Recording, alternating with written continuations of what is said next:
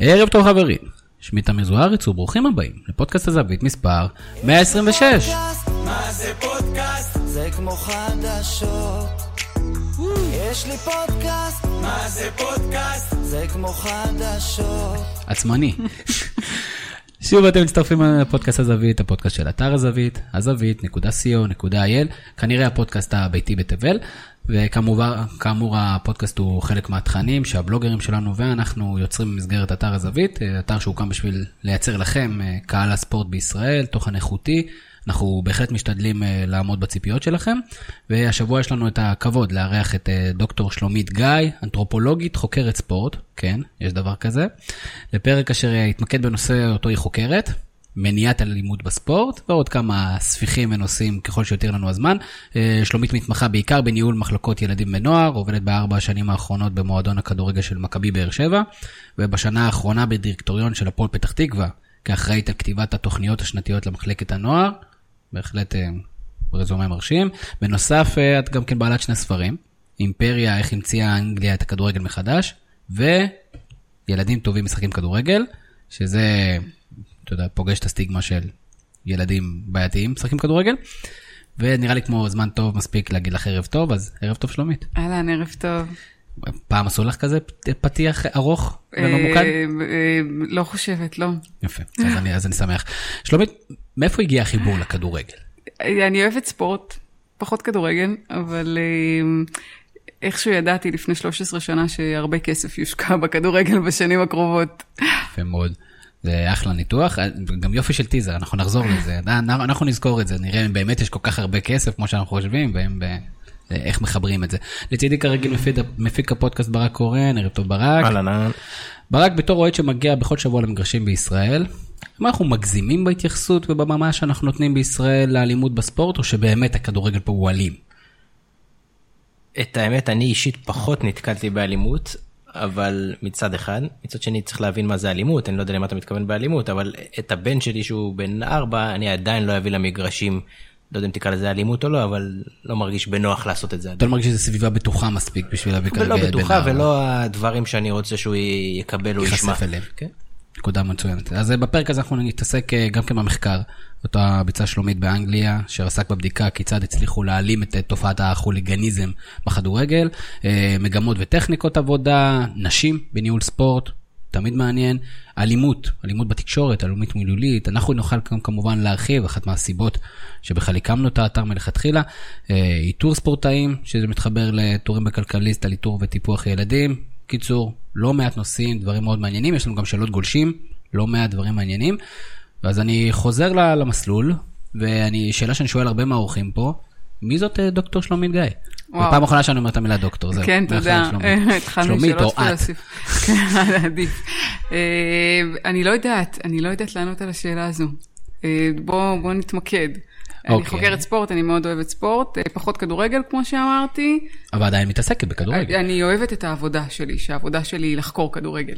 אני מאוד אוהבת לחקור כדורגל. אני חושבת שבכדורגל יש הרבה מאוד היבטים חברתיים. אני, אני אנתרופולוגית, אה, ואנתרופולוגי, מי שלא יודע, זה חוקר תרבות, יש הרבה מאוד אלמנטים של תרבות, החל מתרבות אוהדים, דרך תרבות במחלקות נוער, ילדים ונוער, תרבות של ניהול, אה, ולכן אני חושבת שכדורגל הוא, הוא זירה נהדרת לחקור בה תרבויות. אה, או חוסר אז, תרבות. תרבויות או אחרות. דבר, או שאין הגדרה כזאת. אין דבר כזה, אין הגדרה אנתרופולוגים מאמינים שלכולם יש תרבות, אה, תרבויות שונות. אז תמיד כשאנחנו אומרים שאין פה תרבות כדורגל, אז אנחנו, אין, אין ביטוי כזה, אנחנו סתם, אנחנו משקרים אה, אה, אמפירית? תשמע, אני, באופ, אה, אני באופן עקרוני תמיד מעדיפה להשתמש במה יש ופחות במה אין. אז, אז יש הרבה מאוד דברים, ויש הרבה מאוד דברים טובים, ו, וצריך לשפר עוד הרבה. ואיפה עשית את המחקר שלך, ולמה החלטת דווקא להתמקד במחקר הספציפי הזה? אמ, את התזה שלי עשיתי על אה, אוהדי כדורגל, אה, זה היה ב-2003-2006, זה היה, אתם זוכרים, אני בטוחה שזוכרים, זה היה תקופת המחאות. אה, נכנס האינטרנט, ואז אוהדי הפועל באר שבע יצאו במחאה נגד אליג'ינו, ואוהדי מכבי תל אביב יצאו במחאה נגד, הייתה מחאת נימני באותה תקופה, ואוהדי הפועל תל אביב נגד תאומים, ומשהו התעורר באהדה, וניסיתי להבין איך זה קורה. ואז אה, מאוד התחברתי לעניין הזה של מה שאתם עושים פה, של, של, של אינטרנט, איך האינטרנט מייצר מהפכות. אחר כך אני זוכרת את עצמי מגיעה לאוניברסיטה וטוענת טענה שאינטרנט יכול לייצר מהפכות, וכולם אמרו לי, הלו, הלו, תירגעי, זה כולה אוהדי כדורגל, זה לא מרקס פה, כן? אה, וכמה שנים אחר כך הייתה המהפכה בתוניס. כל האביב הערבי. וכל האביב הערבי, ואמרתי להם, אתם רואים, אני ידעתי, רק שלא פרסמתי מאמרים, אז אנשים אחרים קיבלו את הקרדיט. אז חזרת אחרי עשר שנים ואמרת להם, אמרתי לכם? או שכאילו כן, התקשרת אמרתי כל אחד אחד אחד? כן, כן, לא, אמרתי להם, אתם רואים, ידעתי, אבל אף אחד לא הקשיב לי. אה, ואחרי שסיימתי את התזה, אמרתי, אני רוצה הכי גדול. אני לא, באמת, לא יודעת כלום בכדורגל. לא ידעתי כלום. ושאלתי מה זה הכדורגל הכי גדול, אמרו לי אנגליה, אמרתי סבבה, אני מדברת אנגלית. נפלתי בזה, זה אנגלית אחרת, זה לא אנגלית, זה בריטית, זה כל כך, לחלוטין. היה כל כך קשה, אבל בסדר. אה, ו- ו- איפה למדת? למדתי בבן גוריון. לא, התכוונתי? באנגליה. לא, לא, זה- למדתי את הדוקטורט, עשיתי בבן גוריון, ואז אמרתי, אני רוצה לנסוע לאנגליה, לחקור את האקדמיות לכדורגל. אה, ניסיתי בהתחלה להיכנס לאקדמיות הקטנות. אני רק אגיד שבאמת מה שמשך אותי לאנגליה הייתה תופעת החוליגניזם, שאיכשהו ידעתי שהיא נעלמה. לא ידעתי למה, לא ידעתי אם זה נכון, לא הבנתי מה, ידעתי שהייתה תופעה, וידעתי שהיא נעלמה, ואמרתי, תחשבי כאילו כישראלית, אם את יכולה ללכת ולפרק את הסיבות לאלימות, לפרק לגורמים, ואז לחזור לארץ, כאילו כמה עבודה תהיה לך, יש בו כל כך הרבה אלימות. אה, אז זה היה אחד השיקולים, אפרופו כסף. אה, אמרת, "אני- הולכת לעשות כסף מאלימות, זה פשוט כן, נהדר. ממניעת תריבו, אלימות. תריבו. כן. לא, לא, אל. תריבו, אל תריבו. אמ, וזהו, ובאמת רציתי להבין איך, הכדורגל שינה את המעמד שלו, מספורט של מעמד פועלים לספורט אליטיסטי, ואיכשהו התמזל מזלי והזמינו אותי להיכנס לאקדמיה של ארסנל וצ'לסי, במשך שנה הייתי מגיעה פעם, אה, פעם, פעמיים בשבוע לראות את האימונים ואת המשחקים של הילדים. רגע, רגע, מה מה זה התמזל מזלי? אני, אני לדוגמה מעולם לא התמזל מזלי להגיע לשם. איך התמזל מזלך? אה, מה, כל הסיפור עכשיו? אה, אה, שעה? מיילים, יש לנו הרבה על מה לדבר. שלחתי מיילים לבערך 300 אקדמיות, כולם אמרו לי לא, ואז אה, עבד, עברתי לשיטה הישראלית, חבר של חבר של חבר. וכן, ופגשתי בחור מדהים בשם אריק יהלומי, שגר בלונדון, אמרתי לו, אני צריכה להיכנס לאקדמיה קטנה, הוא אמר לי, אני לא יכול, רק ארסנל או צ'לסי אם את רוצה. אמרתי, אתה שיט. יודע מה? יאללה, בסדר. יאללה, אני אלך על זה הפעם. כן, ו... וזהו, מצאתי את עצמי יושבת מול המנהלי האקדמיות של ארסנל צ'לסי וגם QP, QPR, אה, ומשכנעת אותם למה אני צריכה לבוא. אה, ארסנל אמרו לי בהתחלה, מה, מההתחלה אמרו לי, הדלת פתוחה, תבואי מתי שאת רוצה. צ'לסי עשו לי קצת אה, ככה פרצופים, אבל בסוף הצלחתי, אה, וגם עם QPR היה בהתחלה קל ואחר כך היה קשה, ובכל מקרה. באיזה שלב הבנת ש-QPR אה, זה קווינס פארק רנג'רס? מה זאת אומרת? לא, אני לא יודע, לפעמים זה לוקח זמן, אתה כזה, יש לי קבוצה, QPR, QPR, אתה- אתה לא יודע מה זה אומר, אין לך שום מושג, ואז בשלב מסוים אתה מגלה לא, זה. היתרון אבל, ולא לדעת כלום, ואז להתחיל. לדעת הכל, כן? אתה פתאום יודע הכל בבת אחת. אה. וזהו, אה, נסעתי לשנה, ו- וזהו. אה, ו- ומה מצאת? מה מצאתי? כתבתי שלושה ספרים. כן, לא, יודעת. המון דברים. אמ, קודם כל, בכל מה שקשור לאקדמיות לכדורגל, כן, אני באמת יכולה לפרוס. אחד הדברים שאמרו לי, כשהלכתי לכדור... שוב, לא ידעתי כלום, אמרתי לאנשים, מה זה כדורגל אנגלי? תסבירו לי.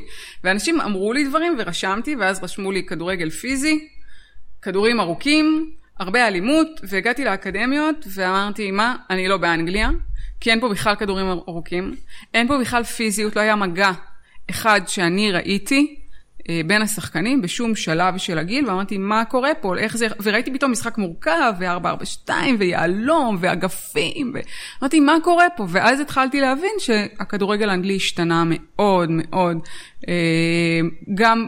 קודם כל שהוא נפתח לאירופה, כן? מאז המשחק עם פושקש בהונגריה, שפתאום האנגלים הבינו שהם לא, שזה שהם המציאו, אני עושה מרכאות, אני ברדיו, אני צריכה לזכור, שהם המציאו את משחק הכדורגל, הם לא באמת המציאו את משחק הכדורגל, אבל העובדה שהם חושבים שהם המציאו את משחק הכדורגל, לא הופכת אותם לשחקנים הכי טובים בעולם, ו- ושהם חייבים ללמוד, ואז באמת הם נפתחו לכדורגל איטלקי וספרדי ו...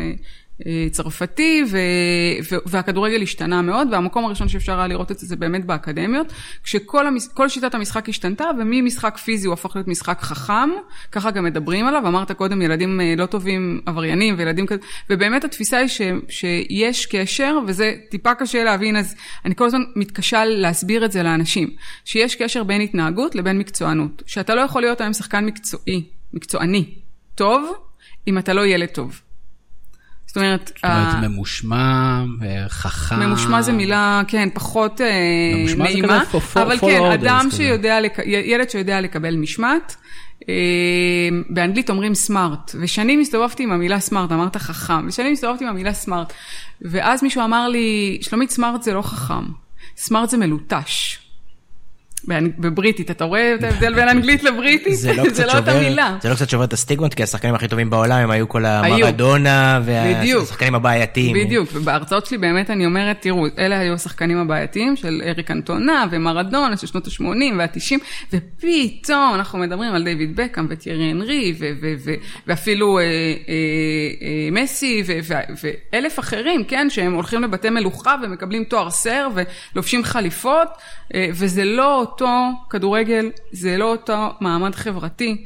אה, והוא השתנה, הוא השתנה בעקבות אסון הילסבורו והאסונות והקמת הפרמייר ליג וכל השינוי שהכדורגל עבר, פתאום המשחק, הוא, הוא הבין שכדי להרוויח את עצמו מחדש, שוב, אני יכולה להיכנס ולדבר על זה שעה. בשנות ה-80 היה ממש חשש שהכדורגל האנגלי הולך להיסגר, שהאחרון יכבה את האור. היה, זוכרים, אסון השרפה בברטפורד סיטי, ואחר כך אסון הייזל, שהרחיקו את הכדורגל האנגלי לנצח ממפעלים אירופאים, ואז אסון הילסבורו, וזו הייתה ממש תחושה של כאילו, כבו האור ו... וב-90, דוח ועדת טיילור ב-90 והפרמייר ליג ב-92 פשוט אמרו כאילו טוב אנחנו ממציאים את הכדורגל מחדש אין לנו דרך אחרת אה, וגם היו כל מיני ניס, ניסו, ניסוי וטעייה של איך הכדורגל האנגלי ייראה עד שהחליטו שהוא יהיה עם הסמל של, ה, של האריה והכבוד והעוצמה והשימוש בצבע הכחול שהוא צבע, צבע מלאכותי. יש קשר בין, בין המיתוג של חד הפרמייר? משמעית, חד משמעית. מעניין. אה, המיתוג הוא תוצאה של איזה מסר אתה רוצה להעביר. אה, אז קודם בונים את המסר ואז ממתגים אותו. אה, אבל אם נגיד זה לא היה, זה במקום אריה היה צ'יטה, זה היה פשוט כדורגל יותר לא, אני מהיר? אספר לך, ב-92, לא, זה לא שהכדורגל השתנה, אבל ב-92 כשהפרמייר ליג הוקמה, היא ניסתה, היא מתגה את, עצמה מחדש תחת הסלוגן, אה, זה משחק חדש לגמרי. אוקיי? והם הראו מלא ילדים עם כל מיני צבעים, קופצים, שמחים. וזה כשל כישלון חרוץ. ואז הכדורגל האנגלי הבין שהוא לא יכול להיות שמח. הוא צריך להיות מכובד, צריך להיות קשור לאנגליה. למסורת אנגלית, למסורת בריטית, ואז התחילו לחבר את זה. באותה תקופה, אה, וופא עשתה בדיוק את אותו תהליך. ליגת האלופות ב-92, 91, גם הייתה בתהליך של אה, בעיות מאוד מאוד קשות מול גרמניה וצרפת, מול השש קבוצות שהקימו את וופא. וליגת האלופות, שוב, הייתה באיזשהו סוג של משבר, היא מינתה חברה, אה, חברת טים, שהיא חברה של מיתוג, וטים אמרה לה, אוקיי, בואו אנחנו נמציא מחדש את הכדורגל האירופאי, את ליגת האלופות, נקשור אותו לערכים של אריסטוקרטיה. איך הם עשו את זה? אה, צבעים של שחור לבן, הם לקחו את כל התמונות, הורידו מהם את הצבע המקורי, הפכו אותם לשחור לבן, הסלו, הצבע, הכדור עצמו הוא שחור לבן. השיר? השיר, בדיוק. והשיר של הנדל, שהוא, דרך אגב, שזה קטע, זה, זה נעימת מוזיקה משנת 742, ששימשה בטקסי הכתרה של מלכים באנגליה. עכשיו, מאז שהטים וליגת האלופות השתמשו במוזיקה הזאת, עוד לא הייתה הכתרה. עוד כמה שנים תהיה הכתרה, כשהמלכה, שתיבדל לחיים ארוכים תמות, תהיה הכתרה, ואז ישתמשו, בו, אני לא יודעת, אבל יצטרכו להשתמש באותה מוזיקה, ואז יגידו, זה המוזיקה של ליגת האלופות, זה, זה כאילו, זה, זה ממש מוזר, הולך קריסטיאנו. רונלדו נכנס. כן. אה, ואז הפרמייר ליג ראו את ההצלחה של וופא עם המיתוג מחדש של ליגת האלופות, ואמרו גם אנחנו רוצים. אז, אז זה לחלוטין תהליך ניהולי, שהוא מאוד מאוד חכם ומדויק. ו... שהשפיע בסופו של דבר על תרבות בס- הכדורגל. לגמרי. זה לא הדבר היחיד, ברור. כן? זה אוסף שלם של שינויים, ודוח ועדת טיילור דיבר על הרבה מאוד אה, אה, אה, שינויים טכניים. פרגמטיים, מה קורה בשטח, שיפוץ כל האצטדיונים, אה, מעבר ליציעי ישיבה, אה, אוכל בריא שיימכר ב- באצטדיונים, כן, חוק שאוסר על ארבע הליגות הראשונות למכור אוכל מטוגן, שכן, אנחנו חושבים על אוכל אנגלי, זה, זה, זה המבורגר ו, וצ'יפס. אה, שירותים נקיים וכן הלאה וכן הלאה, להרים את המגרש, דוח, דוח ועדת טלור כל הזמן מדבר על אצטדיוני כדורגל כמו על תיאטראות, להפוך את הכדורגל לת, לתיאטרון. אז כמובן שזה עזר. אה, פרמייר, הפרמייר ליג הכניס את כל שיטות הניהול החדשות, הקמה של אקדמיות וכן הלאה וכן הלאה, זה בא בהרבה מאוד מקומות וזה לקח קצת זמן, אבל תוך שלוש-ארבע שנים נעלמה לגמרי, החוליג... נעלמה לגמרי תופעת החוליגניזם מהכדורגל האנגלי. דרך אגב, זה קרה, אני מניח, בגלל סיבות נוספות, אה, התערבות משטרתית, אה, כניסה, אתה יודע, תמיד נותנים את הדוגמה שבאנגליה, אם מרחיקים מישהו אוהד מהמגרש הכדורגל, הוא צריך ביום המשחק, אני לא יודע אם זה נכון, יכול להיות שעכשיו את תסתרי אותי, הוא צריך להיות בשעת המשחק בתחנת המשטרה, להתייצב בתחנת המשטרה. כן, זה נכון, אבל... בישראל, אם אומרים לך אל תהיה, אז מי שבדרך כלל לא יודעים מתי יש משחקי חוץ ובית, אז בדרך כלל מרחיקים אותו רק בתקופה שהקבוצה לא משחקת בבית. ופשוט כאילו גם לא אוכפים את זה, אז תמיד יש כאילו מרחיקים מישהו מהמגרש, ואז שבוע אחרי זה הוא במגרש. נכון, אבל אני אתן לך דוגמה, אה, דיברנו קודם על האין תרבות ויש תרבות, ולא המצאתי את זה, זה לקוח מתוך הטכניקות ניהול באנגליה. אה, אנחנו לא מדברים על ענישה, אנחנו מדברים על חיזוק ו- ופרסים. להרצאה שלי קוראים, אחת ההרצאות שאני רצה איתן כל הזמן, קוראים הגזר במקום המקל. זה, יש את דוח ועדת טלר, דוח ועדת טלר יש לו 74 סעיפים אה, בדוח השני, יש שני, שני דוחות, יש 74 סעיפים, שישה סעיפים עוסקים בענישה. 70 סעיפים, כמעט 70 סעיפים, עוסקים בניהול, שוטף. אוקיי? Okay? עכשיו בואו נשווה רגע לדוח uh, וילן תירוש, שאמור היה להיות החיקוי של דוח ועדת טיילור בישראל, שהתפרסם ב-2008. אמ, ושם יש 18 סעיפים, תשעה על ענישה. זאת אומרת, זה חמישה אחוז בדוח ועדת טיילור, ובדוח אה, וילן תירוש זה חמישים אחוזים, אוקיי? אז אנחנו תמיד צריכים להעניש, אוקיי? זה ברור שאם אנחנו מסתכלים רגע על עקומת ההתפלגות הנורמלית, שיש 15% טובים בכל, 15% רעים בכל אוכלוסייה, אז כמובן שאותם צריך להעניש. אבל כל שאר ה-85% אתה חייב לעשות תהליכים של הכלה חברתית, תהליכים של העצמה, של, אמ, של להגיד, אה, אני זוכרת באחד ממשחקי הנבחרת, שלט גדול שאומר We are England, בשונה מ-This אה, is England, שככה דיברו על, על, על מעמד הפועלים. אתם לעומת אנחנו. אז יש פה תהליכים שהם, שהם באמת תהליכים מעצימים, שלוקחים את האוהדים הטובים, ו, ו, ומעצימים ומחזקים אותם, זה נשמע לא כל כך ברור גם לי, אז אני אתן דוגמה מאוהדי הפועל באר שבע. אה, אוהדי הפועל, אפשר להסתכל על אוהדי הפועל באר שבע כרוב רע, אה, היו מקרים מאוד רעים, גם בתקופה שלפני אלונה וגם בשנים הראשונות של אלונה, אה, אבל הוא לא היה קהל רע. היה שם בתור מישהי שעשתה את התזה שלה בין 2003 ל-2006, שזה בדיוק השנים האחרונות של, של אלי ז'ינו, לפני שאלונה נכנסה, וזה דווקא התקופה של המחאה הכי קשה, היו שם הרבה מאוד אה, תהליכים חיוביים שנעשו.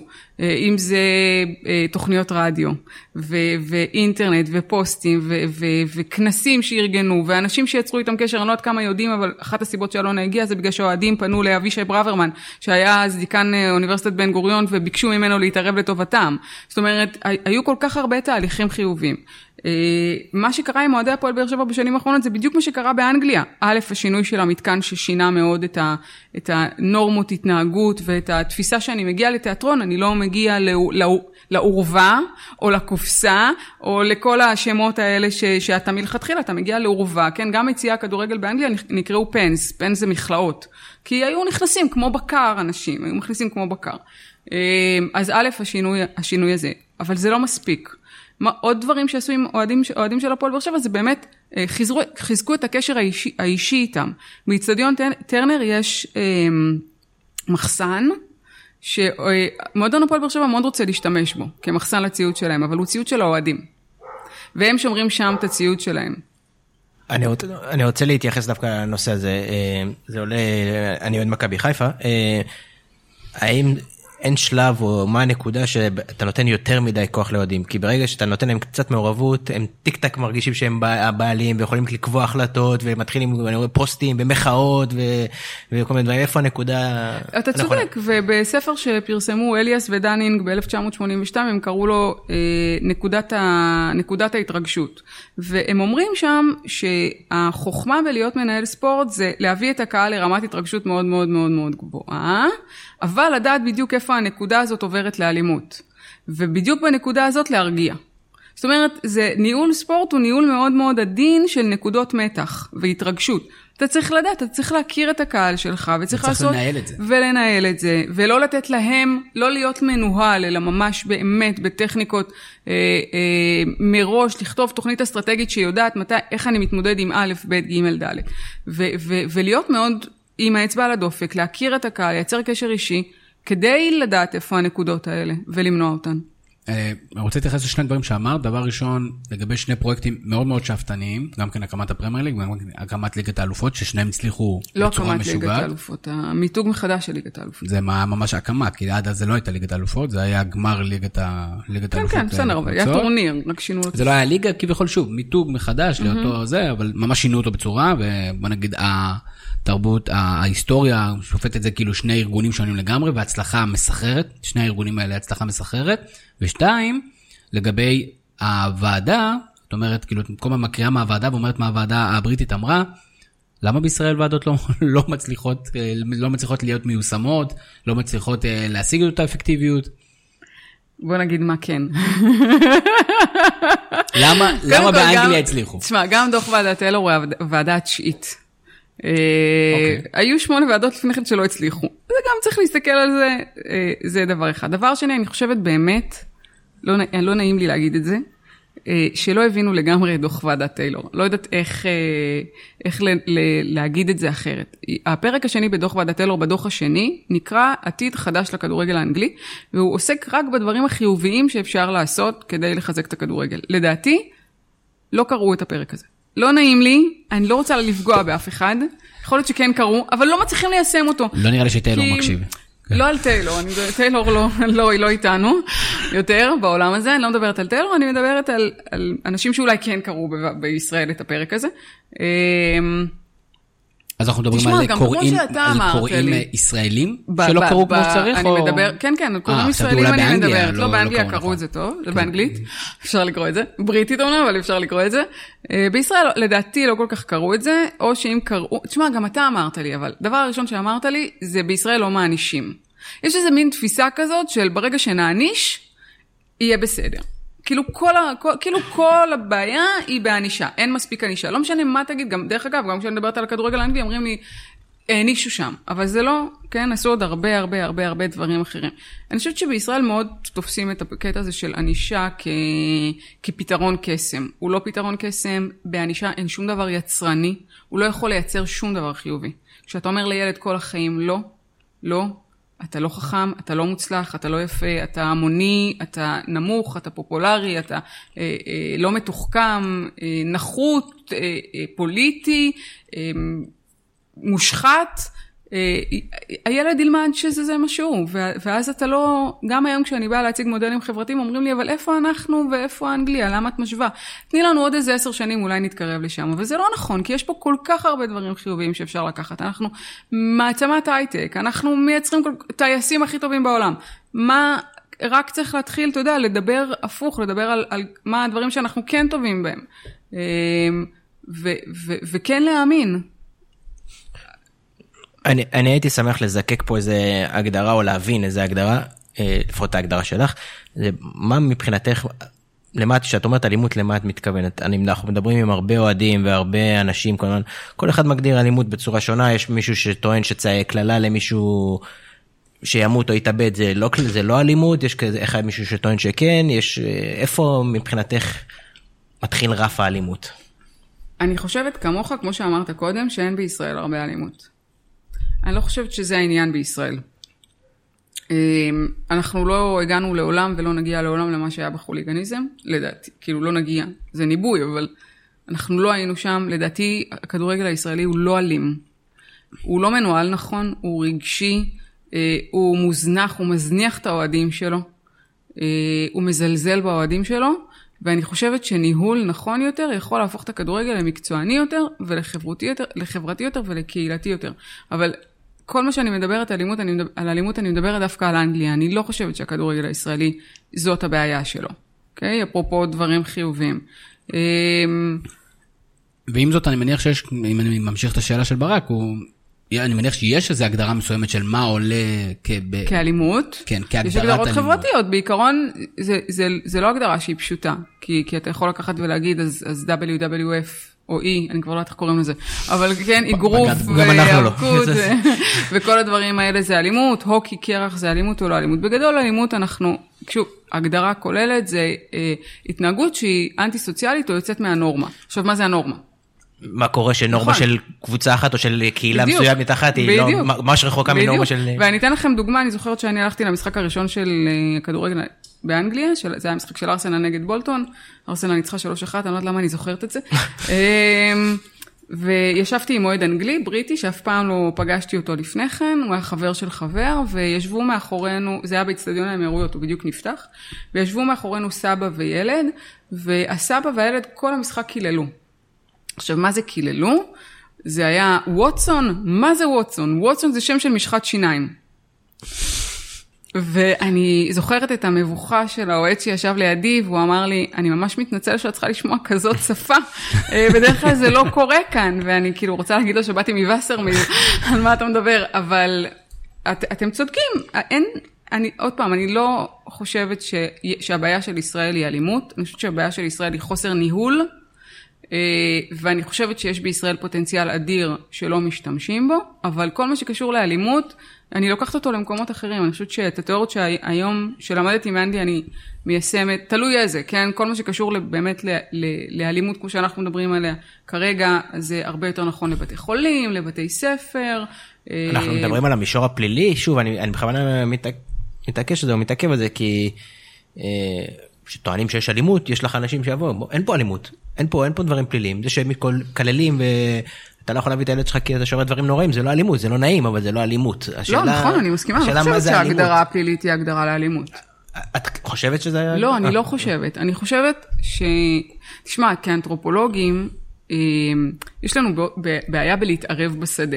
אנחנו מאמינים בעיקרון של חיה וחיה, שהאדם, ולתן לאדם לחיות על פי עקרונותיו. ואני כל הזמן מתלבטת בזה. ואני אומרת לעצמי, אני יודעת אבל היום, ש... האוהדים הישראלים וההורים של השחקנים במחלקות הנוער לא במקום שהם רוצים להיות בו. ואני חושבת שהתפקיד שלי, בטח במחלקות נוער, זה לקדם אותנו כמה שיותר כדי להגיע למקום שבו אנחנו רוצים להיות. ואיך עושים okay? את אוקיי? זה? תלוי איפה. אז אם זה באמת בכל מה שקשור לאלימות, אז אחד הדברים הראשונים שדיברנו עליהם במכבי באר שבע, ואנחנו מדברים עליהם בכל מקום, זה לצורך העניין. דרך אגב, כשאתה אומר כדורגל ישראלי, גם את זה בואו נפרק. אתה מדבר על ליגות בחירות, אתה מדבר על ליגות נמוכות, אתה מדבר על מחלקות ילדים ונוער, אוקיי? בליגות הבכירות אין כמעט אלימות, וזה תוצאה של כמה גורמים, אוקיי? א', כסף גדול, ב', העובדה שהמשחקים מצולמים כל הזמן, אבל בואו נלך לליגות הנמוכות, יש אלימות. חד משמעי. ואם אנחנו מסתכלים על מחלקות ילדים ונוער, יש אלימות. אבל אם אתה לוקח את אותן תיאוריות, את אותן פעולות שעשית כבר בליגות הבכירות, וזה לצורך העניין שיפוץ של מתקנים, אחד הדברים שהכי מייצרים אלימות זה, זה הגדרות. הרי גדר מאפשרת, מה הגדר עושה? היא פשוט מאפשרת לבן אדם לקפוץ עליה. וגם מישהו אמר לנו, סיפר לי מישהו על אוהדי הפועל באר שבע שהלכו למשחק חוץ, והוא אמר, אה, שמו לנו גדר כזאת ענקית, הרגשנו כמו קופים, התחלנו להתנהג כמו קופים.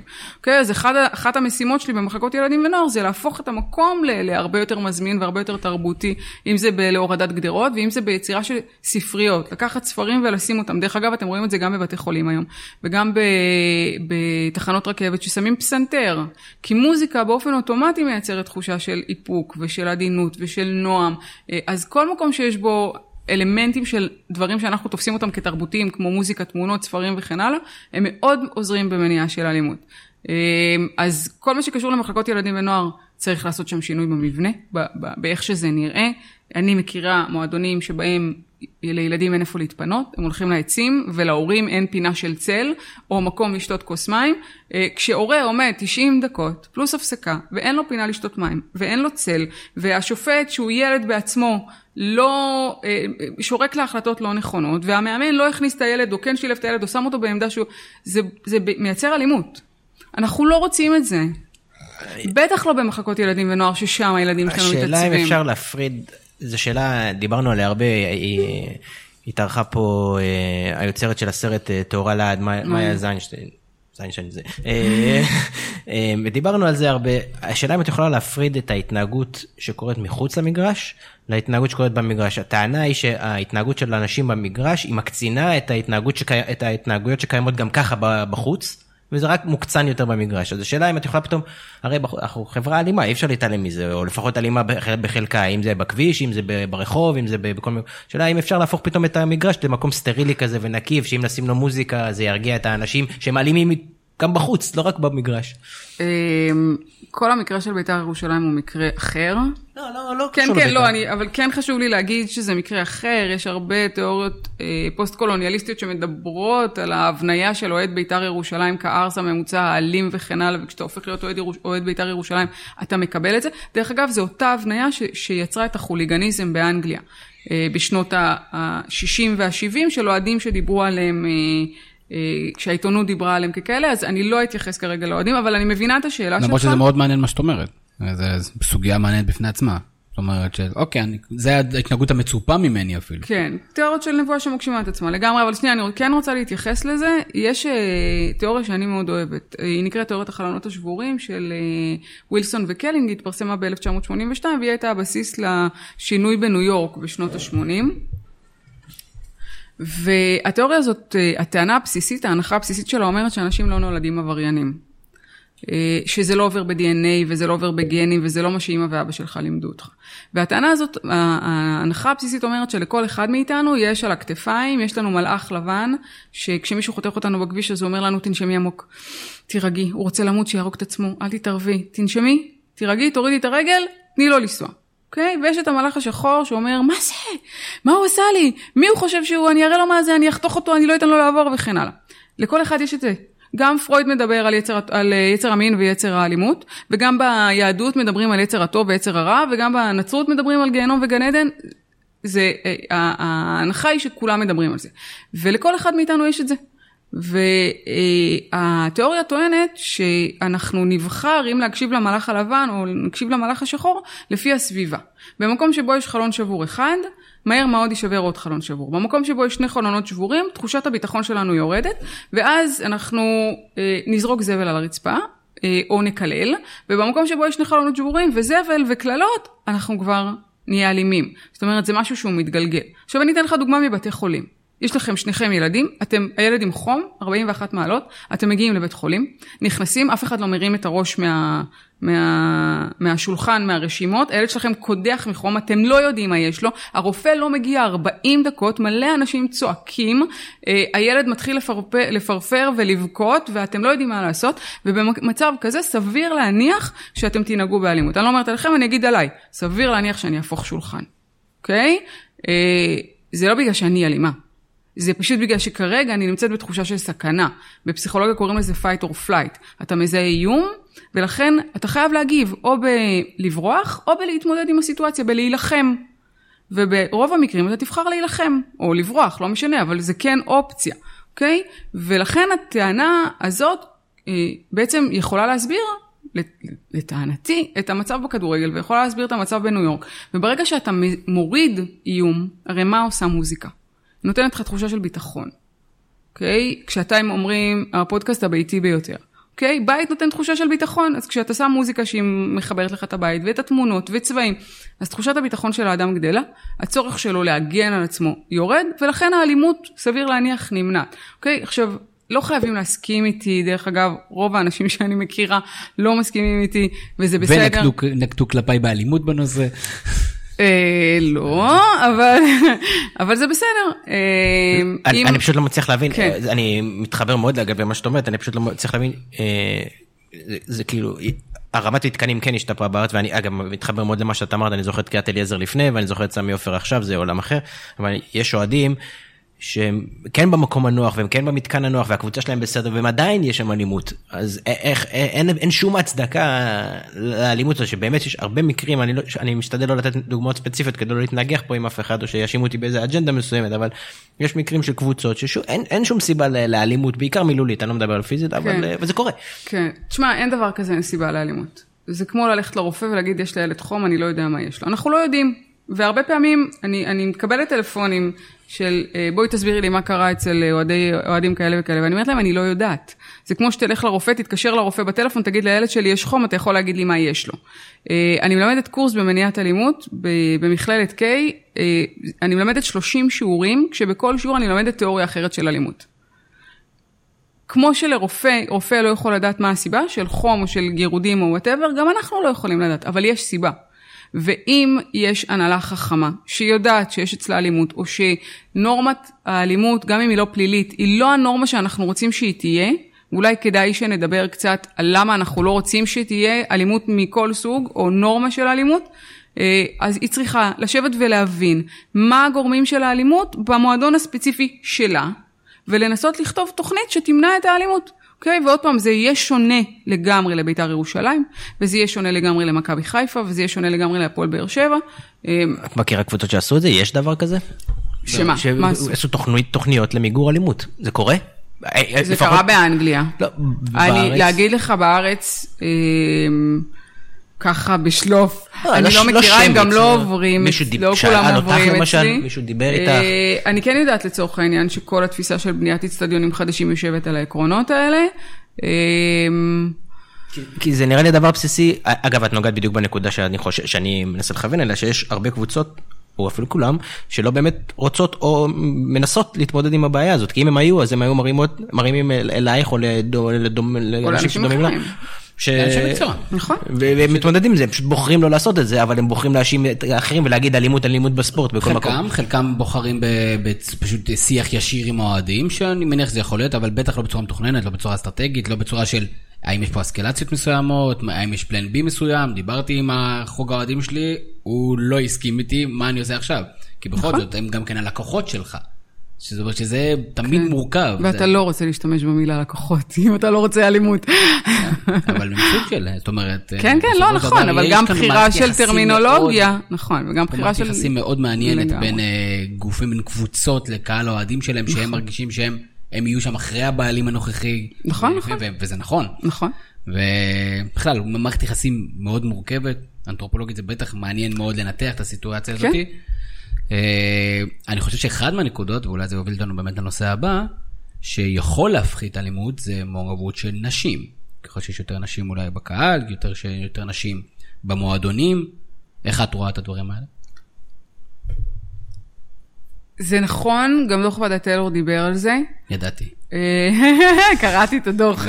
את הסעיף הזה, היו 74 סעיפים, את הסעיף הזה אני קראתי. זה לא היה בסעיפים האישית, לא משנה. אמ, לא, אבל יופי. אמ, הוא מדבר על זה, אני, אני עדיין חושבת שזה לא תחליף לניהול. זאת אומרת, זה טוב שיש, זה טוב שיש יציאי משפחות, זה טוב שעושים לא, מחירים אחת ליציאי... מהפעולות. אחת הפעולות. אם אתה מנהל את זה ואתה כן. מתכנן את זה. תשמע, אני זוכרת ממש שהיה במינהל הספורט תוכנית לעשות את זה. אה, יש לי שתי בנות. ואם מינהל הספורט או כל גוף אחר היה אומר לי, תביא את הבנות שלך, זה יוריד את האלימות של הגברים, אז היא אומרת להם, עם כל הכבוד לכל הגברים ולמועדונים, אני לא אביא את הבנות שלי כדי שיהיו הגורם הממתן. אה, אז גם לזה, גם לזה יש עלויות, אני לא, אני לא, תשמע, גם מאוד קשה גם בעולם כזה מורכב, במערכות מורכבות, לעשות אה, אה, מדידה של גורמים ולהוציא אותם מההקשר. אני חושבת שאני אני בעד, אני בעד ניהול נשי, אני חושבת שניהול נשי יכול מאוד לשנות את הכדורגל. אה, יש ספר שנקרא חיים כאן ועכשיו שכתב אה, פרופסור אמיר בן פורת.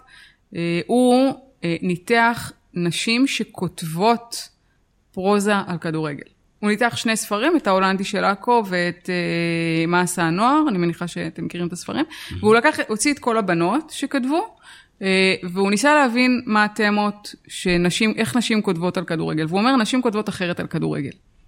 הן הרבה פחות רגישיות. הם ישימו לב הרבה פחות למה פחות? שקורה על הדשא. כן, נשים פחות רגשיות, אה, אתה אה, מאמין? לא, גם אבל זה במגרש עצמו, הם תמיד. נשים לוקחות את ה... את ה- מי שבאמת אוהדות, הן לוקחות את זה הרבה יותר קיצוני אז מגברים. זהו, זאת הבעיה. שגברים נותנים ציונים לנשים לגבי מה זה באמת להיות אוהדת. כי מה זה להיות באמת אוהדת לפי גבר? זה שתעודדי כמו גבר. כן. הגיוני, לא?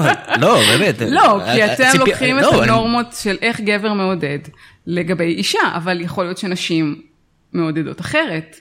אבל אין אין להם את הלגיטימציה. עכשיו, כנראה כשהן כותבות אחרת, יש להן יותר לגיטימציה, כי הן גם בבית, באזור הבטוח שלהן, וסביר להניח שהן גם מגיעות מאיזשהו מעמד סוציו-אקונומי אחר, אה, ואיזשהו ביטחון אחר. אני אומרת את זה בזהירות, כי אני כתבתי סיפורים. כתבתי למה עשה, הנוער. אה, אבל מה שבן פורת אומר, באמת זה שהן כותבות אחרת, הן פחות רג- רגשיות, הן פחות אכפת להן אה, מהמשחק עצמו, ממה שקורה על הדשא, אה, והמבט שלהם הוא הרבה יותר חברתי. עכשיו, אם אני לוקחת את זה רגע לעולמות של ניהול, אני חושבת שנשים, לא כל הנשים, אני לא... אבל אני חושבת שניהול נשי שמתייחס ל...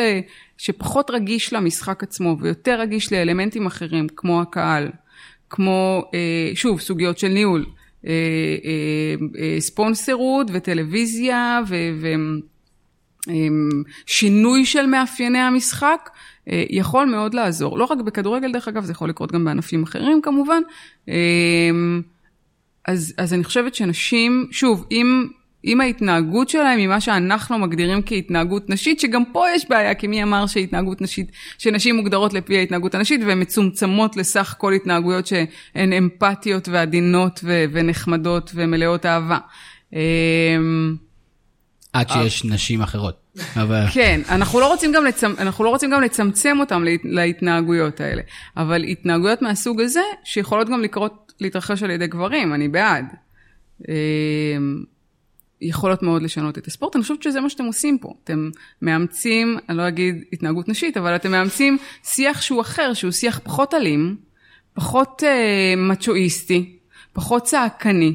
ואתם אומרים בואו רגע נשב ונדבר על כוס קפה כמו שנשים עושות, במקום לצאת החוצה ולהגיד בוא גבר נראה אותך כמה אתה חזק. אבל אנחנו מתרכזים פחות ברכילות. אה, כן, גם סטיגמה שנשים מתעסקות פחות. אני לא חושבת שגברים מתעסקים פחות מרכילות. אתה מסתכן פה. כמה נשים שומעות אותנו? האמת שדווקא שומעות. אה, אז אנחנו רוצים יותר נשים בניהול כדורגל. אנחנו רוצים יותר התנהגויות אמפתיות ועדינות, לדעתי, בניהול ספורט. כמה זה מתחבר לזה של פחות עונשים? פחות עונשים, אני חושבת שלגמרי.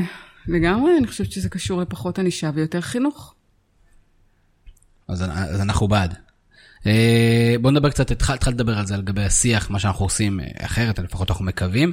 אה, כמה במסגרת בחינת, בבחינה האנתרופולוגית שלך, של תרבויות, של מדינות של אנגליה, יש מקום לשיח תקשורת הספורט? לשיח בכלל, או לשיח שלנו ש... כרגע? לא, שיח ספורט, לדוגמה של הסאן באנגליה, ואיך הוא משפיע, או אתרים וערוצים שמדברים שהשיח הספורטיבי שלהם הוא אלים, או... כמה מקום יש לשיח אלים. כן. לעומת שיח אחר. אמ, כל הזמן מזכירים את הסאן והמירור. אמ, הם פונים לאוכלוסיות מאוד ספציפיות ולאוכלוסיות שמבקשות אותן. זאת אומרת, זה לדעת, לדעתי קצת שונה מהספורט הישראלי, שכמעט כל התקשורת הישראלית היא מאוד, במדיות המסורתיות היא מאוד צעקנית, והיא צעקנית בשנים האחרונות. זאת אומרת, היא הפכה להיות יותר צעקנית בשנים האחרונות. היא לא הייתה כזו. אה, אז זה קיים בכל מקום בעולם, אבל תמיד גם יש את ה... או לפחות באנגליה, אה, יש גם את האלטרנטיבה. וכאן, היא לא כל כך, בישראל היא לא כל כך קיימת, בגלל שישראל היא מדינה קטנה ואין מספיק שווקים, אז יש את הארץ, אבל כאילו מי שקורא אותו זה באמת אוכלוסייה מאוד מאוד מצומצמת, וסביר להניח שאוהדי הספורט לא ילכו לקרוא את ה... יקנו את הארץ כדי לקרוא את מדור הספורט שלו. אה, למרות שהוא מצוין. יש גם... אז, אז אני חושבת שישראל שוב היא מדינה קטנה ולכן יש פחות אלטרנטיבות. ואז כל השיח הופך להיות סביב הספורט הופך להיות מאוד מאוד צעקני. דווקא בוואקום הזה של הספורט, של התקשורת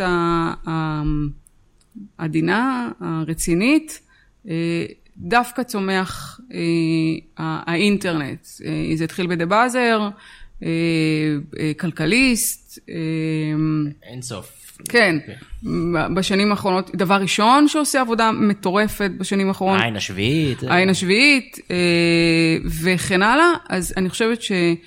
אה, ואני אתנבא, למרות שאני לא אוהבת להתנבא, אני חושבת שמה שקורה היום בתקשורת הישראלית זה מה שקרה, אה, מה שקרה בעבר בכדורגל הישראלי, של שיח מאוד מאוד צעקני ואלים, ואני חושבת שהוא ילך ויתעדן כשהאלטרנטיבות כמוכם התחילו להיכנס ל... אה, למדיה המסורתית, אפשר לראות את זה כבר עם אושרת אה, עיני ועם אה, עמיחה. אורן יסיפוביץ' כן, ושרון דוידוביץ' נכון. ועוד המון המון המון. אנחנו מדברים הרבה על זה שבאמת יש מהפכה בשלוש-ארבע שנים האחרונות של להוציא הרבה מהישן ולהכניס כן דם חדש, אנשים כן. שמבינים עניין, והרבה פחות אה, אנשים שצריך לשמור להם על הכיסאות, הש... השאלה, השאלה, אני, הרי כל המציאות הזאת קרתה לפחות מהתפיסה שלי, זה עניינים כלכליים, כמו שהשוק פה מאוד קטן, מה, יש יותר מדי מדיות, מתחיל ללחוץ, אין, אין, אין ברירה, צריך להיות אלים, צריך ליצור כותרות, צריך להיות צהוב נכון, כדי, נכון. כדי לשרוד. נכון. השאלה אם הש... המבחן יהיה לראות גם עם הדם החדש שנכנס, אם האנשים האלה לא, מה שנקרא, המציאות לא תכניע אותם. אה, הם שבסוף, יחליפו בסוף, את אורם. בסוף, בסוף יבוא העורך או הבמאי ויגיד, שמע, אתה נחמד שאתה מדבר פה טקטיקה 20 דקות, אבל... אבל, אבל אתה רואה שזה, שכבר מתחילים לדבר טקטיקה, ואם זה אפילו בוני גינסבורג שמתחילים, אה, אתה יודע, לעשות אה, שם אה, מסכים ומתחילים לדבר, כן, על עמדות ועל, ועל ניתוחים וכן הלאה,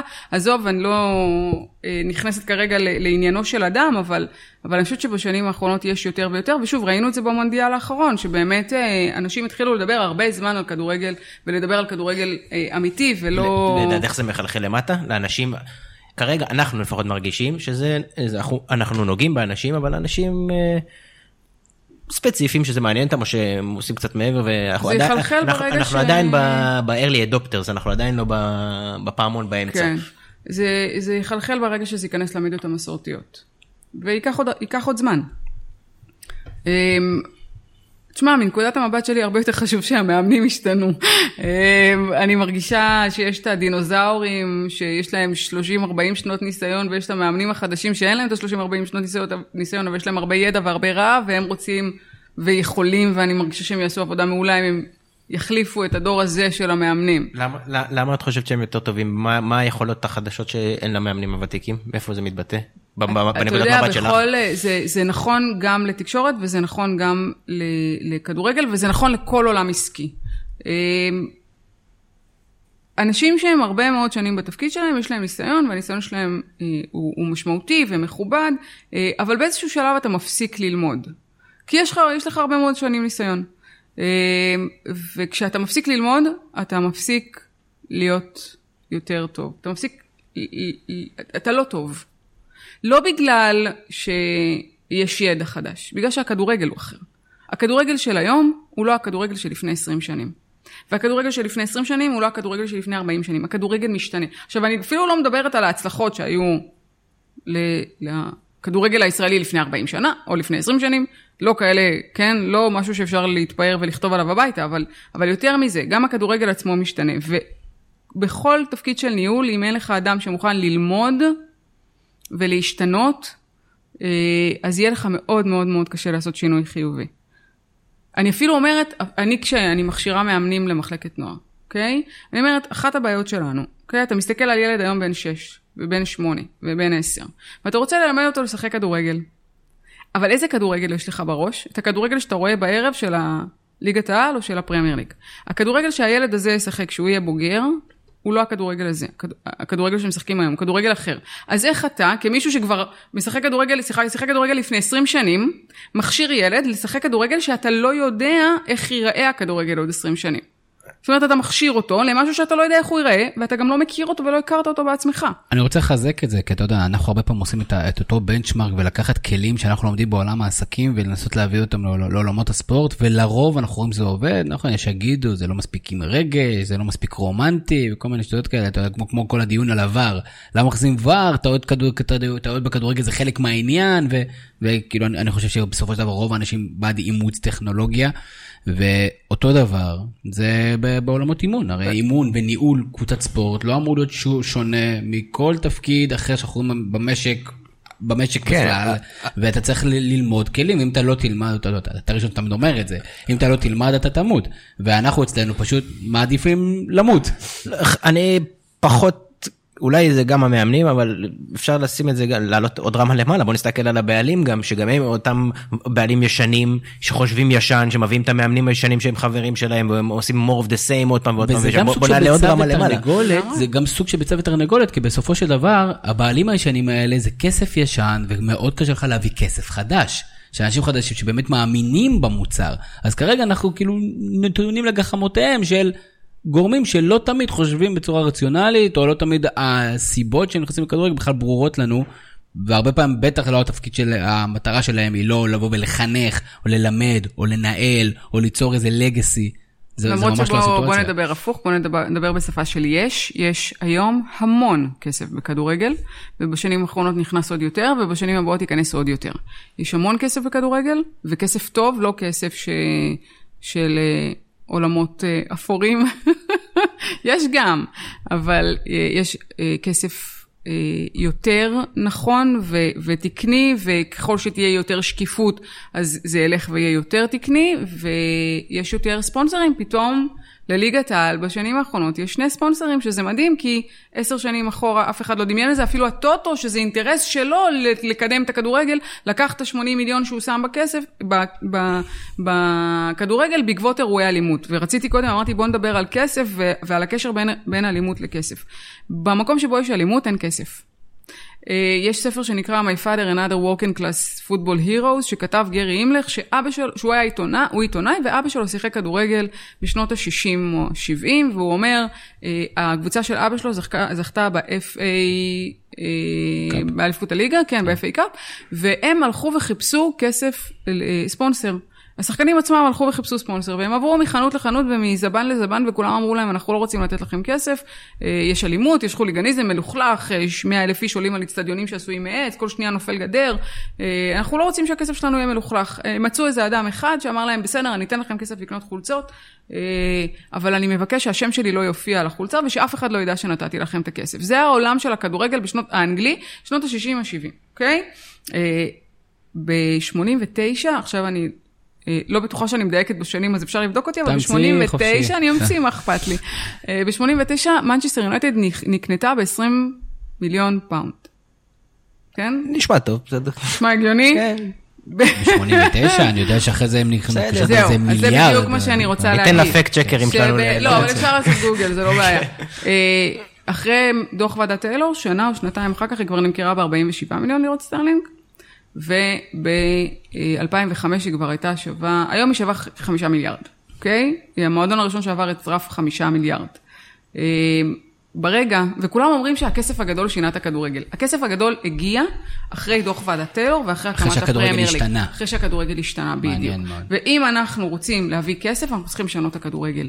אני אומרת לך, היום, כשאני הולכת עם מועדונים שאני עובדת איתם, לבעלי עסקים, לחברות, ואנחנו מראים להם תוכניות עשור או תוכניות חומש למחלקות נוער, הרבה יותר קל להם לשים כסף. אני אשמח להמשיך בנושא הזה, את הרי מעורבת או תרחיבי בדיוק מה בכל נושא הפועל פתח תקווה, אנחנו אירחנו לפני חצי שנה לדעתי נציגים מהכחולה, והתעורר פה דיון ששמעתי אותו השבוע, זה, זה יושב אצלי טרי בראש, מה ההיתכנות של דבר כזה, של הרעיון של בעלות אוהדים ומניית ה-50 ו-51, 50. והיה פה הדיון התעורר האם בכלל בעלים או מישהו עם ממון ייכנס למצל לסיטואציה כזאת שהבעלים הוא הרוב או שמחזיק את המנה אז רציתי לדעת איפה את עומדת. האם, האם פה את רואה את העתיד של הכדורגל? האם את חושבת שיש לזה היתכנות כלכלית לקבוצות גדולות? איפה את רואה את ה... הסיטואציה הזאת. תשמע, אי אפשר לדעת אה, דברים עד שהם קורים. כי דיברת גם על לגייס כסף וזה, אז זה חלק מהעניין. נכון. אם בפורמט כזה אפשר לגייס כסף, א', וכמה... לגייס כסף בוודאי שאפשר, והכסף, אה, אה, הוא לא בהכרח ילך למועדוני אוהדים, אבל הוא בהחלט ילך למועדון שמנוהל טוב. גם ברצלונה היא מועדון אוהדים. עם, הבעלים שלהם אוהדים. אפשר לגייס להם כסף. זה, זה המודל, אני חושבת שכולם מחכ, מחכים את המודל הזה, וגם הקבוצות הגרמניות, החמישים פלוס אחד, מגייסות כסף. השאלה היא לא אם בעל עסקים, בעלי העסקים לא באים כדי ל, ל, להתעשר. הם באים כדי להיות ספונסר, כדי שהשם שלהם יופיע. הם ירצו שהשם שלהם יופיע במקום שהם יודעים שמנוהל נכון, שיש דאגה לילד, לילדים, שעושים עבודה קהילתית. ספונסרים באים, נותנים את השם שלהם לשנה, שנתיים, שלוש, עוד פעם, אין להם ציפיות ריאליות מעבר לזה שהשם שלהם יכובד. ובמקום שמכבד את מנהלי, את, את המועדון, ומכבד את האוהדים, ומכבד את הילדים, ומכבד את ההורים של הילדים, ומכבד את הסביבה, ואת הקהילה, ואת העיר, היכולת לגייס ספונסרים היא, היא ענקית. מה דעתך על הגישה הזאת? זה, גם, יש הרבה אלמנטים גם של מניעת אלימות בדבר הזה, וחינוך הקהל, ועוד הרבה דברים אני ש... אני מאוד בעד. זה, כאילו, יש לזה התאחדות, את רואה את זה קורה עוד ועוד בכדורגל שלנו? זה משהו שהכדורגל ילך אליו? זה כבר קורה עוד ועוד. אה, אני לא כל כך אוהבת להתנבא עוד פעם. זה יכול להצליח, זה יכול ליפול, מצד שני גם בעלות פרטית יכולה להצליח ויכולה ליפול, והנה ראינו כמה בעלים פרטיים אה, עזבו, ואתה יודע, רוצים ללכת לפוליטיקה, אני לא יודעת, כאילו גם שם זה לא, זה רעוע. אני מאוד מאמינה בכוח של אנשים ובכוח של קהל, אה, ואני חושב, אני לא יודעת לנבא מה יצליח ומה לא יצליח, כמודל אני מאוד מאוד מאמינה בו. שוב, תסתכל על המודל של ברצלונה, כן, סוף המאה ה-19 עולה עם 37 חברים, בעלי מחזיקי אה, מניה ב-190 דולר על היורו, על היחידה, והיום יש להם עשרות אלפים, שכל יחידה עולה 500 יורו, בפעם האחרונה שבדקתי, אבל יכול להיות שזה אפילו עלה יותר. אז, אז זה כן יכול לעבוד. שוב, זה תלוי בניהול. ניהול נכון יכול לגרום לכל דבר לעבוד. אתה היית מתנגד, לא אני. אני ספק את האש פה בשבילך. שאני הייתי, לא, אני, אני דיברתי בזמנו עם כל מיני אנשים שיכולו להיות משקיעים פוטנציאליים, ו, והם לא ראו לכך עתיד לקבוצת אוהדים, אבל זה הכל בסופו של דבר עניין של הדוגמאות שאתה מקבל. נכון. כי אם עד היום בישראל אף קבוצת אוהדים לא הצליחה להיות קונסיסטנטית מספיק, לזרוק את כל האלימות, לשדר, לשדרג תשתיות וכן הלאה, אז אה, כמובן שהם יהיו חשדנים. שוב, הכל, בפעם הראשונה צריך לקרות משהו, אוקיי? Okay? ואחרי שזה קורה, זה פשוט, קוראים לזה מחסום מנטלי. ברגע שזה יקרה וקבוצה אחת תצליח, אז כבר המחסום המנטלי, המנטלי ייפול וזה יעבוד. לפני שהם מתקדמים לנושאים אחרים או לשאלות גולשים, יש לי שאלה, דיברת על הגזר והמקל מול אוהדים, על הגישה. דווקא פה אני כן רוצה ללכת לדוגמה אה, פרקטית, אבל שוב, זה ספציפית, אבל זה לא, זה דוגמה, אין לי שום דבר נגד אף אחד. אני רוצה לדבר על, למשל על, שנקרא הקומץ נגד, למשל אוהדי הפועל תל אביב כדורסל, בסדר? יש חבורה קטנה, שוב, זה אה, שמקללת, ורציתי לשאול אותך כלים פרקטיים, מה, עזבי את הפועל תל אביב, קבוצה קומץ קטן שמקלל, כלים פרקטיים, מה אני בתור קבוצה אמור לעשות כדי לפתור את זה? אני, אה, ברק, אני, הדעה שלי, שמה שהקבוצה הזאת עושה וההגנה שלה על, ה, על האוהדים בכל מחיר, ולא להעניש, מה שאת אגב תמכת, אני חושב שזה דווקא מעצים את הבעיה, לא פותר את הבעיה. הם, הם טוענים שבהידברות זה ייפתר. רציתי לדעת כלים פרקטיים, מה אפשר לעשות נגד תופעה כזאת. שוב, זה כמו הרופא שהחולה מתקשר אליו ואומר לו, יש לי חום, דוקטור, מה אני עושה? אני לא מכירה, אני לא יודעת. זאת אומרת, עד שאני לא אחקור באמת, לא אני, אז נצא מהדוגמה הספציפית הזאת. אני חושבת שכל מועדון צריך קודם כל להבין מה הסיבה לאלימות של האוהדים שלו. זה הרבה פעמים לא יושב על מה שאנחנו חושבים שזה יושב. זה לא תמיד זה תוצאות, ולפעמים זה באמת עניין של יחס, אה, או מספיק שבעלים יקרא לאוהדים שלו קליינטים. אה, ז'ינו עשה, עשה את הטעות הזאת, שהוא אמר שאין יותר סמלים בכדורגל, סמלים זה רק על מכוניות, שמה שעורר עליו הרבה מאוד. אז, אז שוב, אני, לא, אני באמת לא מכירה. אה, אני לא יודעת לדבר על דברים שאני לא מכירה, אז... אבל כן ניתחת ואמרת, יש צריך לבוא ולנתח, המועדון או מנהל המועדון צריך לבוא ולמפות את הנושא הזה, להבין בדיוק מה שורש הבעיה. כן. ואז לראות באיזה פעולות הוא נוקט, אה, בהתאם לאותו זה. אני רק אה, אה, אוסיף שגיל שלו שאל בדיוק את השאלה.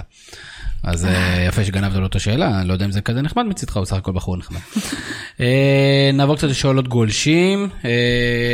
מקס ריפר שואל, אולי התייחסות ספציפית ופירוט על התפקיד בבאר שבע. מה את עושה בבאר שבע? במכבי באר שבע? אני יועצת אסטרטגית, זה אומר שאני כותבת את התוכניות השנתיות במחלקת הנוער. אני לא עובדת עם הבוגרים. הבוגרים באיזה ליגה של מכבי באר שבע? ג'. ליגה ג'. כן. ויש להם אסטרטגיה. יש להם יועצת אסטרטגית. יועצת, מקווה שיש לה גם אסטרטגיה בסוף. אלא אם כן לא התחייבת על תוצרים, לא, ואז לא. את גאון. אמ, כן, אז אני הבאתי מחלקת הילדים והנוער. אמ, מכבי באר שבע הוא מועדון שכשאני פגשתי את המנכ"ל ואת הבעלים, לא היה צריך לכתוב לו חזון. אה, הם אמרו לי, שלומית, אנחנו מועדון שאנחנו קוראים לזה בית מקומי לכדורגל, בית אמיתי לכדורגל מקומי. זה אומר שאנחנו רוצים שלכל הילדים בדרום, בבאר שבע ובדרום לא יצטרכו לחפש קבוצות בקריית גת, בירוחם, בדימונה כשהם יהיו בוגרים. התפקיד שלנו זה אה, חצי קהילתי, זה לאסוף את הילדים המוכשרים ולתת להם בית שבו הם יוכלו להת, להתפתח, לגדול מבחינה חברתית, פסיכולוגית, בריאותית וכדורגל, אנחנו יודעים שאנחנו לא נהיה בליגת העל, אנחנו לא נהיה בליגה לאומית, אבל אנחנו רוצים לתת להם עתיד מקצועי. אחד הדברים שעשיתי באסטרטגיה, אה, כיוון שאנחנו יודעים שרובם לא היו שחקנים מקצוענים, זה לדבר עם מכללת קיי, שהיא מכללה להכשרת מורים. ואנחנו עוד בתהליכים של הדבר הזה, ולייצר עבור הבוגרים שלנו שלא הלכו לכדורגל, אה, קריירה אקדמית כמורים לחינוך גופני, כמאמני שוערים, כמאמני ילדים, אה, לשלוח אותם להכשרות אחרות. לקחת אותם לקורסים של תזונה וכן הלאה. אנחנו, התפקיד שלנו הוא מקצועי סלש חברתי, אנחנו רוצים לייצר בית לילדים שיודעים לשחק כדורגל, ולכן המדדים שאנחנו משתמשים בהם כאן, אה, ליגה ג', ליגה ב', הם פחות רלוונטיים לעבודה שלי. מעניין מאוד מאוד. וגייסנו ספונסרים לדבר הזה, בגלל שעוד פעם, המטרה שלנו היא לא, המדד שלנו הוא לא עליית ליגה או ירידת ליגה, היא באמת, זה פרויקט קהילתי מקצועי, מקצועני. אחד מהשניים בוודאות. לא, לא, גם וגם. דור שאלתיאל אה, אומרת קודם כל שהיא רוצה למסור אה, לדוקטור שלומית אה, שאני מעריצה שלה. אוי. שלוש עבודות אקדמיות עשיתי מבוססות על המאמרים שלה והיד עוד נטויה. אז איך אני אמורה להמשיך לדבר אחרי זה? את לא צריכה, את צריכה פשוט כאילו להגיד את החשבון שלך ותעביר לך את הסכומים על הסיפור הזה. היא שואלת גם כן, מה גרם לך, ושימי לב איזה שאלה, מה גרם לך לבחור בניתוח השדה הדיגיטלי דווקא בחקר קהילות האוהדים? אמ, שאלה טובה. עבור. לא, אני חושבת שזה מה שצץ. שלחי לה מברק בנושא, למה דרכנו? אני חושבת שזה מה שצץ, זה היה מאוד מאוד חזק האינטרנט. אה, פתאום הבנתי שאם אני רוצה לדעת מה זה אוהדים, אני לא יכולה לנהל שיחות עם אוהדים במהלך משחק כי הם רק שרים וצועקים, אה, אז שום דבר רציני לא יצא מזה, והלכתי לאתרי אינטרנט ופתאום גיליתי עולם, אני זוכרת שאפרופו הפועל תל אביב, אני זוכרת שנכנסתי לקבוצות של הפועל תל אביב, והיה שם דיונים פילוסופיים, סוציולוגיים על מרקסיזם, ו... ואני זוכרת עצמי חוזרת למרקס כדי לקרוא למה הם התכוונו. אה, זה היה עולם מאוד מאוד מרגש.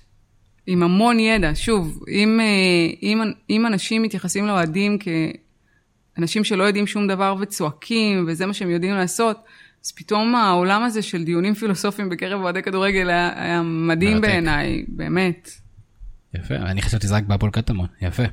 אה, נמרוד קדוש שואל שאלות, אה, שתי שאלות שאנחנו למעשה קצת התייחסנו אליהן, אבל אני לא בטוח שחידדנו אותן עד הסוף, אז אני, אני אשמח לשמוע מה את חושבת. הוא אומר, מה, מה את חושבת על אמירות כמו, אנשים בא, באים לפרוק קצת אגרסיות ביציע, תיתנו להם, או במגרש וביציע זה התנהגות אה, אחת, ובחוץ זה אחרת, שדיברנו על זה, ואחרי זה הוא שאל עוד שאלה אה, נוספת שאומרת, האם באמת ניתן להפריד את האלימות במגרשים? שאנחנו לטענתנו היא כנראה לא גבוהה כמו שאולי אנחנו מציירים, לאלימות בכלל בחברה הישראלית. כן. Uh, לגבי השאלה הראשונה היא מאוד קלה. יש תיאוריה שנקראת uh, פונקציונליזם פסיכולוגי, שטוענת שבמגרשי כדורגל אנשים פורקים את הכעסים ואת ה... ואת ה uh, הפחדים והשנאות שלהם, ואז הם חוזרים הביתה רגועים.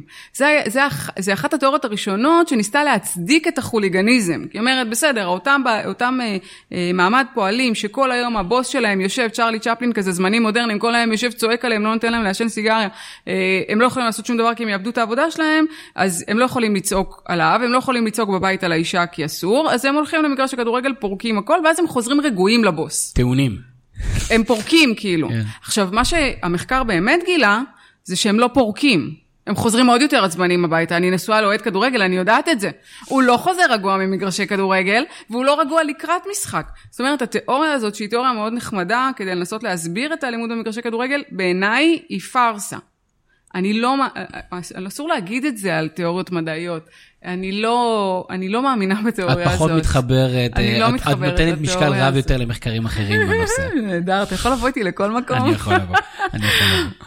אה, לגבי האם אפשר להפריד את האלימות במגרשי הכדורגל מהאלימות בחברה כולה, שוב, אני, אני לא חושבת שהחברה הישראלית היא כל כך, אני לא יודעת איך להגיד את זה עכשיו, אה, אני לא חושבת שהחברה הישראלית היא כל כך אלימה. אני לא חושבת שהכדורגל הוא כל כך אלים. את ראית את הסרטונים של השבוע האחרון? ראיתי את הסרטונים של השבוע האחרון. לאמרה הזאת כאילו אני ממש לא מתחבר. השאלה האם זה מייצג, האם מה חלק... רגע, על איזה סרטונים אנחנו מדברים? כיסאות כן. פלסטיק אה, מתנופפים ברוח. לא יודע, אני... חלק ב'. במהלך הנסיעה לפה שלוש פעמים כמעט... אה, אבל כאילו אתם כל כך צעירים, אני לא חושבת שאנחנו... אנחנו באופן יחסי צעירים. אני חושבת שהחברה ש... שההורים שלנו חיו בה, והחברה שהסבים שלנו חיה בה, הייתה הרבה יותר אלימה. פשוט הרבה פחות חשופה. אה, היא הייתה פחות חשופה, חד משמעית. כאילו, זה לא שפתאום גילו שיש אונס, כן? תמיד היה אונס, פשוט לא דיברו על זה. ששוכחים ילדים במכוניות. תמיד שכחו ילדים במכוניות, פשוט לא דיברו על זה. שהטרדות מיניות בצבא, זו הדוגמה הכי טובה. מה לא היו? תמיד היו. אבל פתאום מתחילים לדבר על זה. אה, אני חושבת שככל שהעולם נהיה יותר שקוף, שיש יותר מצלמות, שאנשים מסתובבים עם הטלפונים, האלימות יותר, יותר יוצאת החוצה. שהנורמות עולות או המצוקות? בדיוק, ושהנורמות התנהגות מצופות להיות הרבה יותר מעודנות.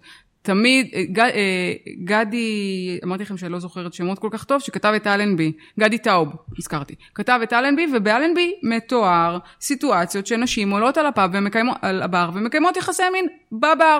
אבל רק כשיצא הסרטון של אותה אישה עולה על הבר, והוא יצא לטלוויזיה, פתאום אנשים הזדעזעו וסגרו את הבר הזה. לא ידעו שזה היה לפני כן, ידעו שזה היה לפני זה. אבל ככל שאנחנו יותר רואים את הדברים בעיניים, והם הופכים להיות יותר מדוברים, אז אנחנו יותר מזדעזעים מהאלימות, כן, שיים, שיים, שיים, ואנחנו מתחילים לשנות את נורמות ההתנהגות. גם בכדורגל, אה, תמיד מאמנים צעקו על ילדים. אבל ברגע שמצלמים מאמן צועק על ילדים, אז פתאום... אבל זה לא אומר שאין אלימות, זה אומר שתמיד היה אלימות ופשוט אף פעם לא התמודדו עם זה, ועכשיו אנחנו נכון, כן רוצים להתמודד נכון, עם זה. אז א', היא לא עולה, אוקיי? אני חושבת שהיא מתמתנת עם השנים. אני כן חושבת שהיא מתמתנת עם השנים. תשמע, אפילו תשווה לכדורגל, אני זוכרת שהיו כתבות באימקה על ירי, בתוך אימקה, כן? אי אפשר להשוות את האלימות בכדורגל הישראלי היום למה שהוא היה לפני 50 שנה. וגם אני חושבת במקומות אחרים היא לא הייתה כזו. אה, אה, בבנקים אנשים היו הולכים מכות כי הם היו עומדים כל הזמן בתור ושמרתי לי, הוא שמר לי, אני הייתי לפניך, אני הייתי לפניך, אני רק הלכתי לפה. שמו את הכיסאות ופתאום הכל יותר נרגע. אתם לא זוכרים את התקופה שבבנקים עמדו בתור, נכון? אמרתי לכם שאתם צעירים. אני אף פעם לא הלכתי מכות בבנק. זה- פחות. באפליקציה זה הרבה יותר קשה. או כן. בקופת. חולים, אז אפליקציות זה גם, אבל גם בקופות חולים היה הרבה יותר אלים, כל הזמן היו צעקות עד שהתחילו את התורים ואת המספרים. זה היה קופת פצועים? סטיגדיש. לא משנה. אה, אדם רוזנטל שואל מספר שאלות מאוד מעניינות. אחד הוא שואל, אה, הוא אומר, היו בישראל, דיברנו על זה קצת מקודם, אבל הוא שואל, הוא נותן לזה טוויסט, הוא אומר, היו בישראל לא מעט ועדות בנושא ספורט, והוא מרגיש שברובם לא יושמו, או הוא ישמח לתיקון אם, אם באמת את מקרה אחרת, והוא שואל, איזה מהוועדות היית שמחה אם היו מיישמים את מסקנותיה בשלמות? איזה שאלה. אה, שאלה טובה, אבל גם קלה. אה, ב- סליחה. בפודקאסט הקודם אירחנו בן אדם שכל הזמן אמר, אוי, זאת שאלה מצוינת, זאת שאלה מצוינת. אה, הוא- בעלים בהפועל פתח תקווה, אה, נכון, אדם רוזנטל הוא בעלים בפה בטח. ב-2013 אני ישבתי בוועדת זליכה, אה, ואני חושבת שהעובדה שדוח ועדת זליכה לא יושם, אה, כתבתי על זה בדיוק פוסט בעמוד העסקי שלי, אה, שדוח ועדת זליכה לא יושם, אני חושבת שזה פספוס מאוד מאוד גדול לכדורגל הישראלי, כי הוא התייחס להרבה מאוד היבטים, החל ממניעת... אה, אה, אה, עולם תחתון והימורים, דרך טיפוח ילדים במסגרות, דרך שיפוץ מתקנים וכן הלאה. אה, אם הייתי צריכה להצביע על דוח אחד שאני מצטערת שהוא לא יושם, זה זה.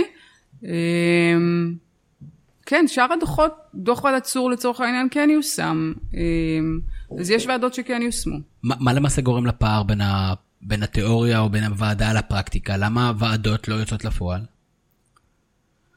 וואו, שאלה יותר קשה. כן. הופה. אה, וואי, אבל כאילו, אתה מבין, כי כשאתה שואל אותי שאלות כאלה, אני צריכה לציין, כאילו להצביע על סיבות ו- ועל לא, אני מניח אנשים. שכסף זה חלק מהעניין. לא, פוליטיקה לא, זה לא, חלק לא, מהעניין. יש המון כסף, באמת, יש המון כסף. אה, קשה לי לענות על זה. אני, אני ארמוז אולי ואני אגיד שדוח ועדת זליכה היה של השרה הקודמת, אה, ואני חושבת ש... אני חושבת שגם עכשיו יש דוח, וד- דוח חדש של, של הכדורסל, שאני חושבת שהוא יכול להיות מאוד מאוד יעיל ועדת שרעבי? אה, יכול לשנות, כן, ועדת שרעבי, שיכול לשנות מאוד בכדורסל הישראלי.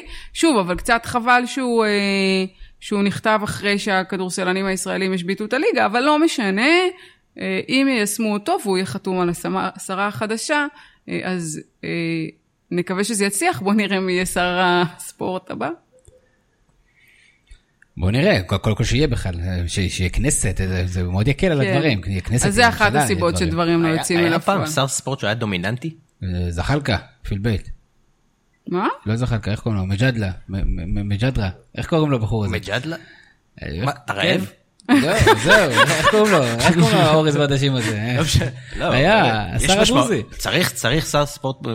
אני את בטוח אומרת שיש שצריך. כסף, אז למה צריך שר? שצריך. הרי התפקיד שלו זה לה- להזרים אה, תקציבים, פחות או יותר. אה, לא, לא, לא, לא, לא, לא. לא ניכנס לשיח. לא, אה, לא, השיח של שר הוא לא להזרים תקציבים. הוא, זה כאילו מצחיק, כי כל חברה, מקטנה לבינונית במשק, כותבת תוכנית עסקית בתחילת שנה, ולפי התוכנית העסקית היא כותבת תקציב. העסק הכי גדול בארץ, a.k.a מדינת ישראל, קודם כותבת תקציב, ורק אחר כך היא כותבת תוכניות אם בכלל. שאחת מהביקורות של מבקר המדינה זה שאין תוכנית ארגונית לחמש שנים או לעשר שנים במינהל הספורט. ואני חושבת שזה התפקיד של השרה, לכתוב תוכנית אסטרטגית לחמש שנים, לעשר שנים ולוודא בספורט, שהיא מתקיימת. ולוודא שהיא מתקיימת, להטמיע אותה, לעשות תהליכים של אה, בקרה. אה, זה התפקיד של, של שר ספורט, אחרת לא צריך שר ספורט כדי להזרים תקציבים, מה הבעיה? שיביאו מנהל בנק. כלכלן. גאלב מג'אדלה.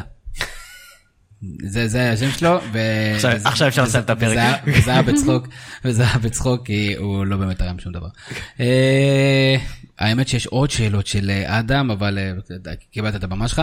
דניאל יצחקי שואל, איפה בארץ יש כן דוגמאות, תראי, כן דוגמאות, ליישום איכותי של צעדים לצמצום אלימות. למרות שקצת דיברנו על זה, שוב, מגרשים אני חושבת חדשים, שהפועל באר שבע הורדת, זה אה, דוגמה מאוד מאוד טובה. מכבי תל אביב זה דוגמה ומכבי מצוינת. תל אביב זה דוגמה מצוינת. אה, לא מכירה מספיק, אבל... אה, לא, אבל אני חושב שהדוגמאות, אני הן חושבת שוב, הורדת הגדרות, כן, ובאמת האצטדיונים החדשים הם הרבה זה לא יותר... תוצאה של מועדון, זה החלטת ממשלה. זה זה וילנטי ראש 2008, זה החלטת זה ממשלה. לא בגלל אה, מקרה רנד וכל מה ה- פתאום? לא, זה, שמע, שמע, יכול להיות שזה הגורם, אבל ועדת וילון תירש, אה, וילון תירש, זהו, מאוחר. וילן תירוש ב-2008, זה אחת המסקנות שלה. אני חושב אה, שאת היחידה שמכירה של את. הוועדה הזאת. לדעתי את היחידה אי פעם שמכירה את הוועדה. לא בטוח שתירוש, שבהנחה והוא אינו היין, יודע שהייתה ועדה. כזאת. אה, זאת היא. רונית תירוש, היא. עכשיו אה, אה, בשיפוט. הדברים עכשיו. מתחברים. עופר גולדמן שואל, אה, האם יש קשר בין התנאים הפיזיים במגרש לבין רמת האלימות? כן. אמרנו. זה. זה, זה קל, עופר, זה קל, חבל שלא שמעת את שאר החלקים לפני. האם יש שוני בנושא בין החברה היהודית לחברה הערבית? בנושא של אלימות, כן. שוב, אבל אם אנחנו מתייחסים לסיבות שציינתי, שזה מתקנים מאוד מאוד עלובים ב- בחברה הערבית, כן, סטטיסטית, כמות הילדים פר מגרש או הבוגרים פר מגרש היא מהנמוכות. אה, גם אה, התנאים עצמם, מבחינת איך היציע נראה, אה, דרכי הגישה, הכבישים, תאורה, אה, העובדה שזה לא, שהמשחקים לא מצולמים, בוודאי, בוודאי. נהדר. אה, רועי מונדר אומר ששכחנו לציין שאת אוהדת של אלופת אירופה ליברפול. שלום רועי. מדויק? נכון. יפה מאוד, אז יש לנו שניים מתוך שלושה אוהדי ליברפול, אה, ועוד מכבי חיפה. אה, איפה אפשר לשמוע אותך, לראות אותך, להאזין וללמוד, מלבד הספרים ודף הפייסבוק העסקי שלך, שאנחנו נתייג פה למטה? כן. אה, לא יודעת, זהו, בקיץ אני מתכננת אה, שלוש אה, סדנאות למאמנים, כשהמטרה שלהם היא באמת לדבר על בנייה של אה, קבוצה נכונה, כל מה שקשור לסקאוטינג, איך עושים סקאוטינג, לאיזה גילאים, כל הנושא של אה, טיפוח צעירים, העמסת שעות, אה, מאפייני גיל, קשר עם הורים, אז זה גם יהיה בעמוד העסקי שלי שתתייג שם למטה. פה למטה. אה, וזהו, אני חושבת בינתיים. נהדר. אה, ברק, מילות סיכום? למדנו. למדנו מאוד. Uh, כאמור הפודקאסט הוא חלק מהתכנים היומיים של אתר הזווית, אנחנו מזכירים לכם להיכנס לאתר בכל יום תכנים חדשים, אתם יכולים להגיב ולכתוב גם בעצמכם את הזווית שלכם, האמת שבשבוע האחרון קיבלנו לא מעט פניות, אז כנראה זה עובד, uh, או, או שסתם יצא במזל, כאילו, אני לא יודע, לא חקרנו את הנושא. uh, דוקטור שלומית גיא, היה כיף. מאוד מאוד מעניין. תודה רבה. וכיף, את יודעת מה? אפילו יצאתי אופטימי. וואלה, אה, כן, שלי. כי מסתבר שיש הרבה כסף, מסתבר שם ואין אלימות. כמו שאנחנו חושבים. אין הרבה אלימות. לא, יש, אין אלימות רבה יותר, ואנחנו בודדים את עצמנו בנורמות חמורות יותר, נכון. וזה נראה לי דוגמה דווקא לחברה מתוקנת. אנחנו יודעים שיש חולאים, אנחנו נמשיך לדבר עליהם, אנחנו חייבים להמשיך להדגיש אותם. כן, וגם צריך לדבר על איכות הכדורגל, לא דיברנו על זה, וזה משהו שחייבים להתחיל לשפר. זה ניסינו בכל שאר הפרקים ללא הצלחה, פשוט, פשוט ללא הצלחה. אז באמת, תענוג גדול, תודה רבה שכיבדת אותנו בנוכחותך.